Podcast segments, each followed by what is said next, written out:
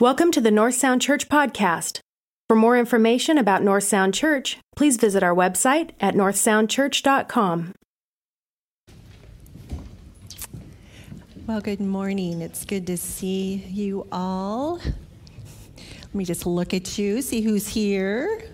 Oh, such a joy. So, Barry and Barb are in Florida at the Timothy Initiative Conference, and then they're going to spend a few days resting. So, yay. Isn't it lovely when our pastor gets to rest? So, he's there. And then um, I have a confession to make, and that is that I'm using a device for the first time to go through my sermon, which I know there's some people who are so proud of me. I'm, I'm a bit terrified myself, but it's good to learn new things, isn't it? So here I am, learning something new, even as you watch. So, today we are continuing in our Life Together series. And today we're going to focus on what it means as individuals and as a community to follow Christ through what we call in the church discipleship. So often when we talk about discipleship, we kind of jump right to what do we do? So we, um, we read our Bibles, we pray, we serve, we share the love of Christ with those around us. Those are those, those things that come that are important for us. And they're important when they create space for God to work his continued transformation in our lives. And there's a much longer list of practices that we can do. Um, there's books written about it, of course. Um, but all those are designed to help us create space for God so He can do His work in us. Jesus said that the Sabbath was made for us, not us for the Sabbath. And so when we can incorporate practices into our lives that help encourage us, draw us closer to God, and create that soft soil in our hearts for God to work, then we're on that path. So today, I want to focus on who the first unlikely disciples were and who we are today as Christ followers. So, in Jewish culture, just to give us a little background here, disciples of a rabbi were typically chosen at a very early age.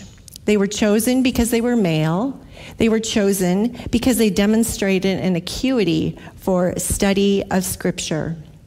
They took on the yoke or the unique teachings of that rabbi and followed him, taking on the same dust as he took on as their teacher, walking around, and also probably smelling like him because they spent so much time together. And so, if we think of Jesus as our perfect rabbi, the author and perfecter of our faith, he calls us to be his disciples. Regardless, though, of our gender, our ethnic background, our performance ability, our acuity at study, and He invites us to follow Him in community with others, being close to Him, so that our lives take on His yoke, His smell, and the dust of His feet. And so we're going to read first in Mark 3 how Jesus invited His disciples to follow Him in verses 13 through 19. It reads He went up the mountain and called to him those whom he wanted, and they came to him. And he appointed 12 to be with him and to be sent out to preach and to have authority to cast out demons. So he appointed the 12 Simon, to whom he gave the name Peter James, the son of Zebedee, and John's brother, and John, the brother of James, to whom he gave the two of them the name meaning sons of thunder, and Andrew, and Philip, and Bartholomew, and Matthew, and Thomas, and James, the son of Alphaeus, and Thaddeus, and Simon the Canaan, and Judas Iscariot, who would hand him over. Now, I appreciate that most of the gospel writers list the names of the disciples, including fun facts about them. These disciples that were appointed by Jesus were possibly still around when the gospels were written, except for Judas, of course. And the writers would have known, or certainly known of them, as they were writing. Some of the readers may have known them very well. And so we glean something by what we read in the scriptures and the gospels about them. But I wonder if the writer and the readers were able to put even more meaning into the ways that these apostles, these disciples, were described because they either knew them or they certainly knew of them, the good and the bad. Peter, we know that in his anxiety, perhaps, or his desire for authority, he often spoke too soon. But he also was the first to proclaim Christ as the Messiah. John and his brother James, who were nicknamed Sons of Thunder, that kind of suggests that perhaps they had hot tempers and maybe they used foul language. Nathanael was pre- prejudiced and cynical. When he was first invited to follow Jesus, he said, Could anything good come from Nazareth? And we could go on with the others.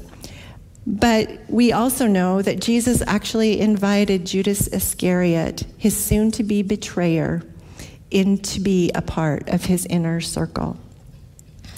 I appreciate that the writers didn't candy coat the reality that these men weren't chosen by the Jewish rabbis, and for good reasons according to their standards. And I'm encouraged that Jesus, our perfect rabbi, did choose them. So there's a prayer by Father Carl Arico, who's a Catholic priest, and where he reminds us that God doesn't love us because we are good.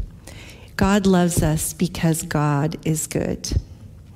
Our life in Christ from the moment we surrender to Him is a life of response to His goodness and love. Paul says in 2 Corinthians 4 7 that we have this treasure of the gospel, this truth and this glory of the gospel in jars of clay, pots with cracks through which the light of God's Spirit shines through. When Jesus called his first disciples, he called them knowing that they were cracked pots.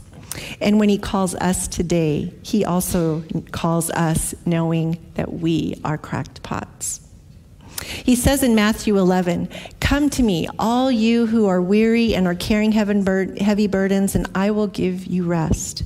Take my yoke upon you and learn from me, for I am gentle and humble in heart, and you will find rest for your souls. For my yoke is easy and my burden is light. We are invited to follow Christ, the one who knows who we are and to live into his rule and leadership in our lives, to take upon us what he taught and what he embodied in his time on earth, trusting that just as he said, just as he said he was there in gentleness and humbleness of heart, he still is with us, leading us with gentleness and humbleness of heart. And so, as we look at Mark 3 13 through 19, there are four characteristics that I want us to think about this morning in our relationship to Jesus as our teacher. We can see from that passage that we are called, we are wanted, we are with Him in community with others, and we are sent. So, first of all, we are called by Christ. Now, this word can be translated appoint or make. So remember in Matthew 4, when Jesus says to Simon and Andrew, Follow me, and I will make you fishers of people. There's a commitment on the one who appoints to produce, construct, form, and fashion that which they are calling the other for. Jesus is saying, Come and I will form you into the follower that I am inviting you to be. Jesus saw in them who they were at that moment in time, but he also saw how he could shape their lives into a clearer reflection of God. The work to which he was calling them or appointing them, that was important, but even more important was the work of transformation that they would experience because they followed him. Jesus invited Peter, even though he was audacious and always the first one to speak. He invited Nathanael, even though he was prejudiced and critical. He invited James and John, even though they schemed for power in the kingdom. And he invited Simon the Zealot, who was known for causing trouble around issues that he was passionate about. And Matthew, a tax collector, and Judas, as we mentioned, the one who was a thief and would later betray Jesus. And his criteria haven't changed since his first disciples.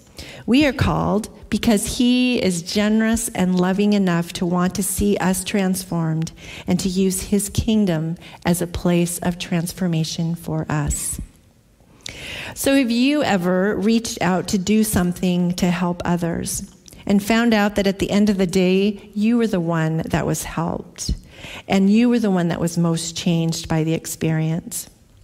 And do we go into those places where we serve with a hope and a posture that not only will we help, but maybe we will learn from, some, from someone else, someone different for, uh, from us, and be willing to be transformed in that process of learning the story of another. Jesus is inviting us, each of us, to come and I will form you into the follower that I am inviting you now to be. This is good news for all of us, especially if you felt marginalized because you're not enough, good enough, wise enough, powerful enough, smart enough, important enough. Paul reminds the Corinthians of the danger of forgetting the basis of their call, thinking that the, somehow they earned it. When he writes, Consider your own calling, brothers and sisters. Not many of you were wise by human standards, not many were powerful, not many were of noble birth. We are enough for Jesus' invitation because he calls us as we are, knowing that he will work in and through us in our journey with him. Paul reminds Timothy of this as well in his second letter. So, Timothy was a young leader in a church there, and Paul was mentoring Timothy along his way. Paul reminded him that it was Christ who saved and called us with a holy calling, not according to our works, but according to his own purpose and grace. And this grace was given to us in Christ Jesus before the ages began. Jesus invites us to step into our calling with a reliance on Him to continue the work of calling. When we accept this call, we are invited by Him to live into His purpose and His grace, a grace that was given to us in Christ Jesus before the ages began. It was always God's intention that our path of following Jesus, our path of discipleship, would be paved with grace. Grace, favor based on God's goodness, not ours, on God's desire to work in and through us for His good purposes. Remember our passage in Mark. Jesus called those. Jesus calls each of us individually, yet in the context of community. To be called is not an exclusive invitation. As Christ followers, we are invited to not just live into what God has for us individually, but also to create space for others and to encourage them as they also accept a call from Jesus. Years ago, when I first sensed God calling me to ministry, I was walking back from Western Washington University's campus, Go Vikings. I was just about to graduate and wasn't quite sure what I was going to do next.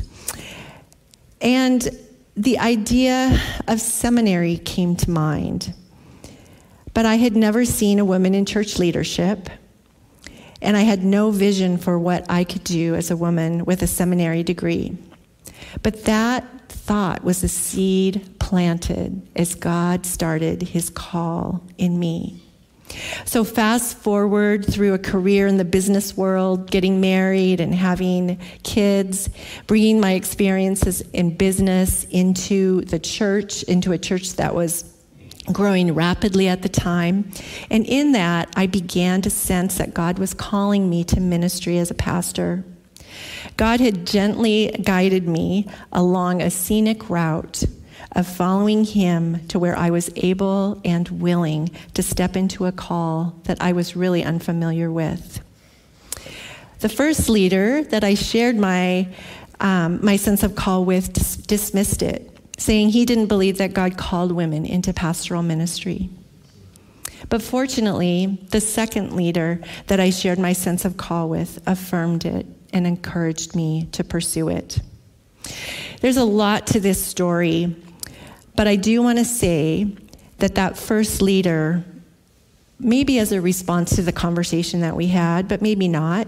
But he actually revisited his theology, willing to let God transform his understanding. And he came out the other end realizing that God indeed calls women and men based on gifting and purpose, not on gender. So, what else do I want you to get out of this story?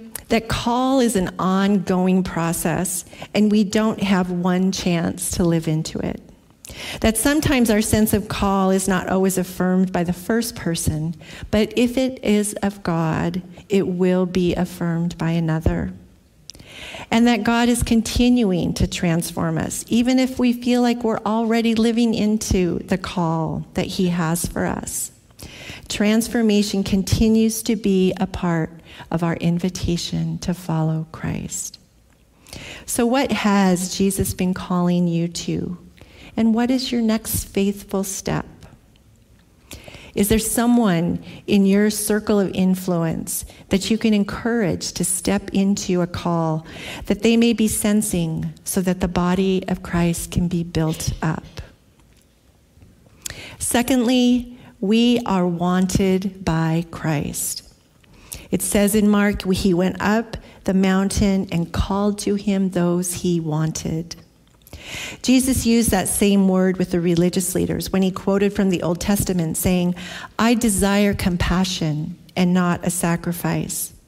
And he used it when the leper came to him and said, If you want to, you can heal me. And Jesus replied, I do want to. You are healed. As his followers, Jesus wants us every step of the way. He loves us, he's fond of us, he delights in us, and his intention is to be with us. Jesus delights in healing, Jesus delights in compassion, and Jesus delights in us. Is this hard for us to grasp? I know it's difficult for me because I'm so accustomed to putting conditions on my worthiness rather than to trust that I am wanted simply for who I am. But to be called by Christ is also to be wanted, to be loved, to be delighted in, to have the God of the universe be fond of me, of us. We never outgrow our need to be wanted. Think of the times when Jesus' disciples acted or spoke or thought in audacious ways. John and James wanted places of honor on either side of Jesus in this new kingdom that they were just beginning to learn about. Peter wanted to establish the kingdom on the mountain where Elijah and Moses showed up. And then Peter warned Jesus to stop talking about the truth of his purpose on earth that would require him to die. The disciples fought about who would be the greatest. They all came from interesting backgrounds, and these are the people that Jesus wanted. We could go through the laundry list of our own stories here in this room that we bring with us this morning our histories, our current frame of mind, how are, how are we even doing this morning? Maybe we feel close to Jesus this morning, and maybe we feel far away, anxious, weary, checked out. But from wherever we are, Jesus wants us. Remember, He loves us because He is good. We aren't the last one picked in gym class in God's economy.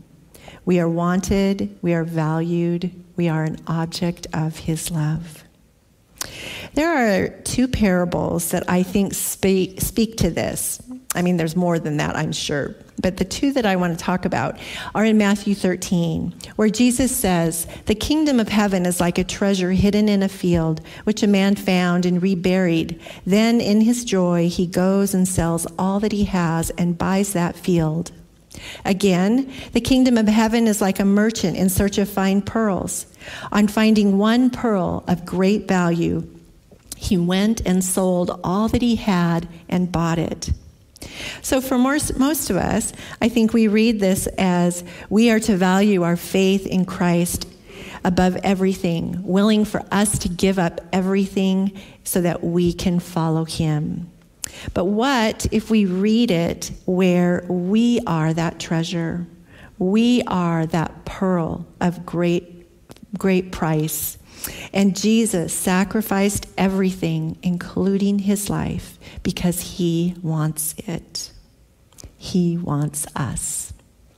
What gets in the way of believing we are wanted? That in God's economy, there isn't a hierarchy based on who's chosen first, nor a scarcity of love and acceptance that we're all competing for. One of the characteristics of this invitation to discipleship is to believe that we are all wanted.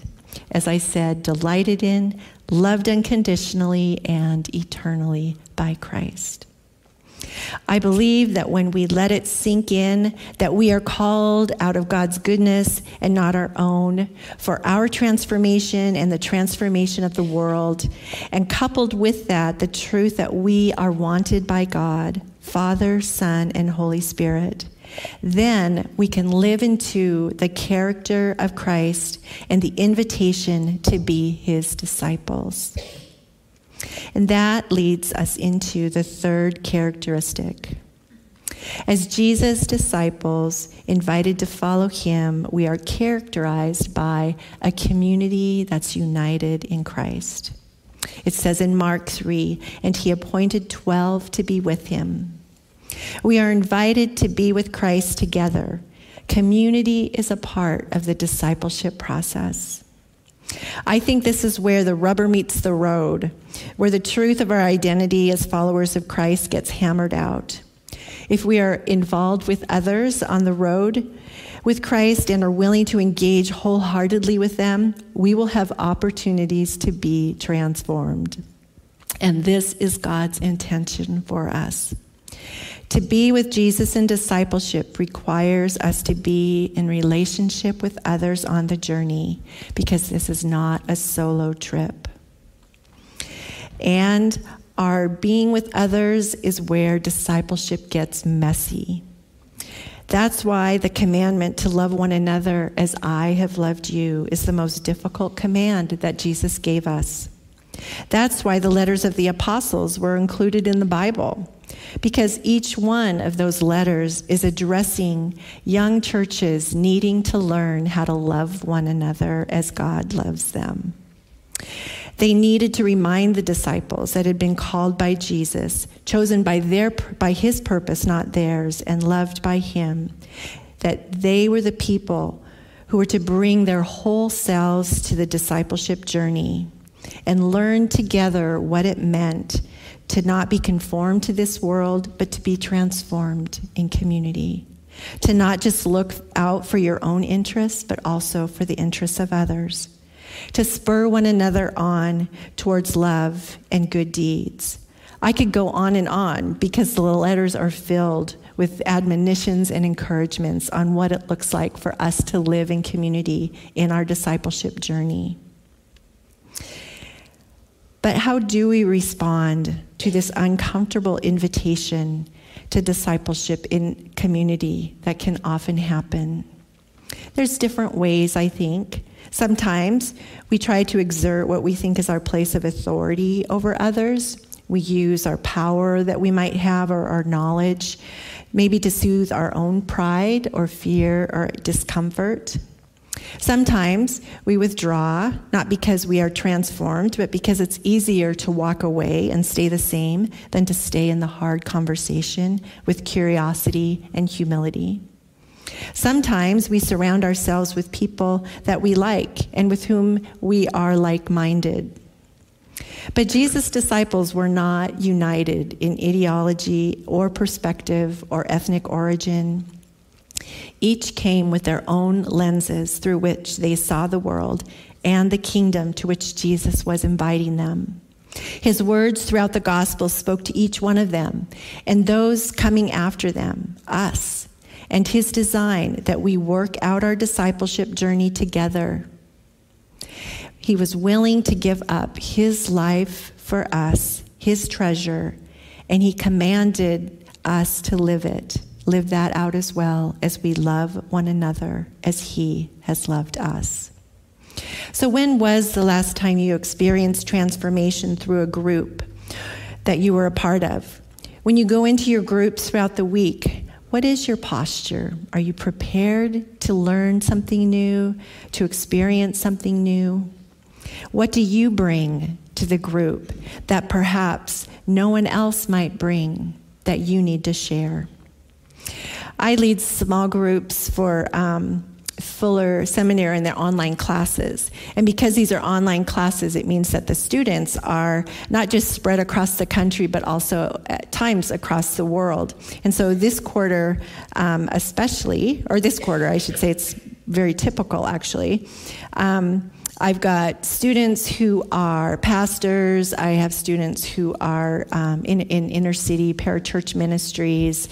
Um, I have a student who's in who's a South African who is working there. I have a a Korean man who is a tent maker in Abu Dhabi.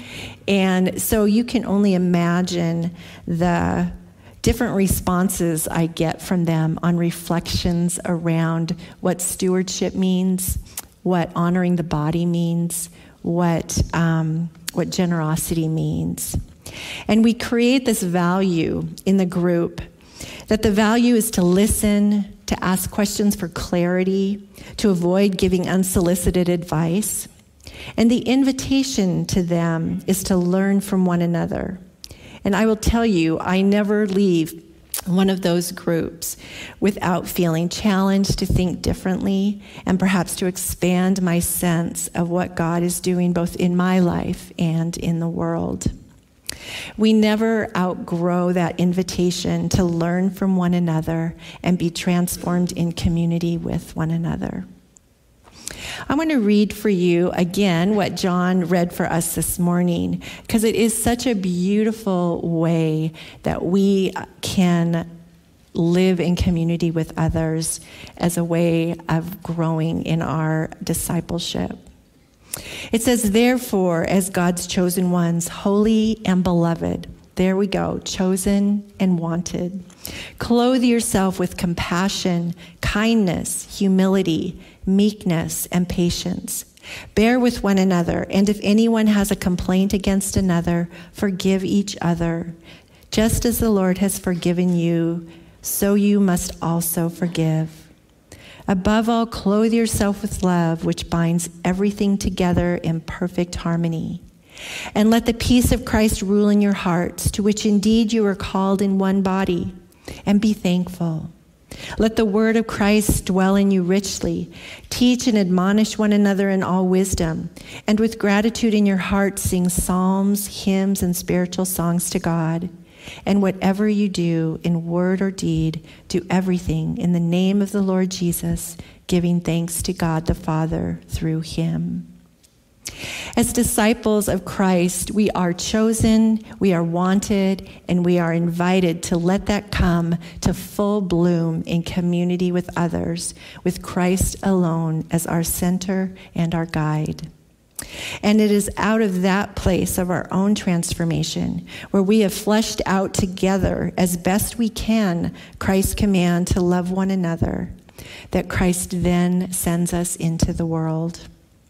And so back to Mark 3, he went up the mountain and called to him those he wanted. And they came to him. And he appointed 12 to be with him and to be sent out to preach and to have authority to cast out demons. The fourth characteristic of Christ's invitation is to be sent out into the world.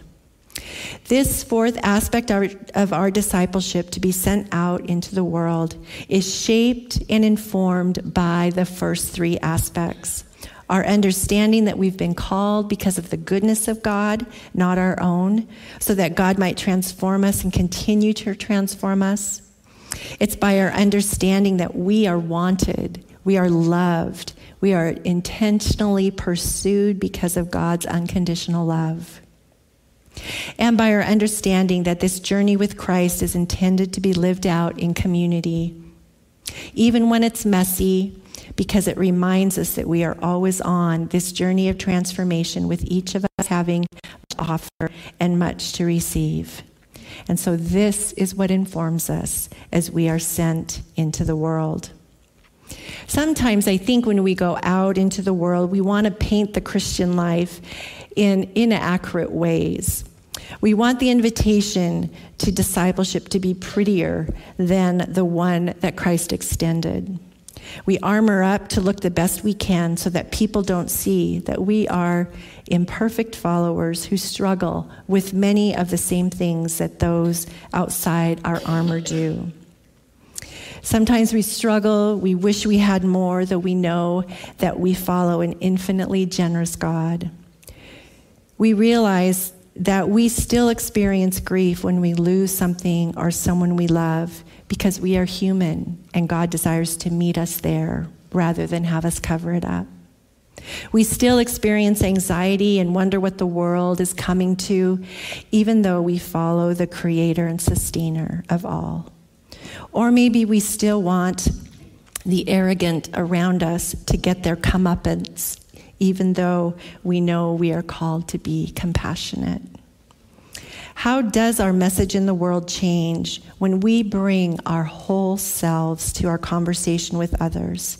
The selves that have been called to a journey of transformation, selves that are unconditionally wanted and loved, and selves that know how hard it is to live out the reality of God's command to love one another in a broken world. Our lives preach with or without words our lives cast out demons, not just the real ones, but the unseen powers and principalities that Paul talks about that create and sustain patterns and systems that leave some people marginalized. When we choose love and continue to let Christ's character seep into every corner and every closet of our lives and transform us, the message that Jesus sends us out into the world with will be the one that more and more reflects the heart and the aroma and the light of our rabbi. To establish the first church, Jesus sent out a motley crew of imperfect but called and loved disciples who were brought into community with one another and continued to be transformed. And his criteria for disciples haven't changed. He calls each one of us to be transformed on the journey. He loves and delights in us every step of the way. He intends for us to find community where we can hammer out His command to love one another. And He invites us to take our full selves, imperfect but growing lives, the light into the world, the light that shines through our cracks. Jesus' light will shine through us out of the darkness. We will see and we will shine His light, and the darkness around us will not overcome it. Let's pray. Gracious God, I thank you that you invite us to come, that you assure us that your yoke is easy and your burden is light. And so, with gratitude, Lord, that you've called us, that you want us, that you've created community for us, and that you now send us. Thank you for that. And Lord, may we live into that, into that reality, knowing that you are our gentle and humble leader. Show us where we can grow, show us where we can encourage others in their growth as well and we'll give you the glory. In Jesus' name, amen.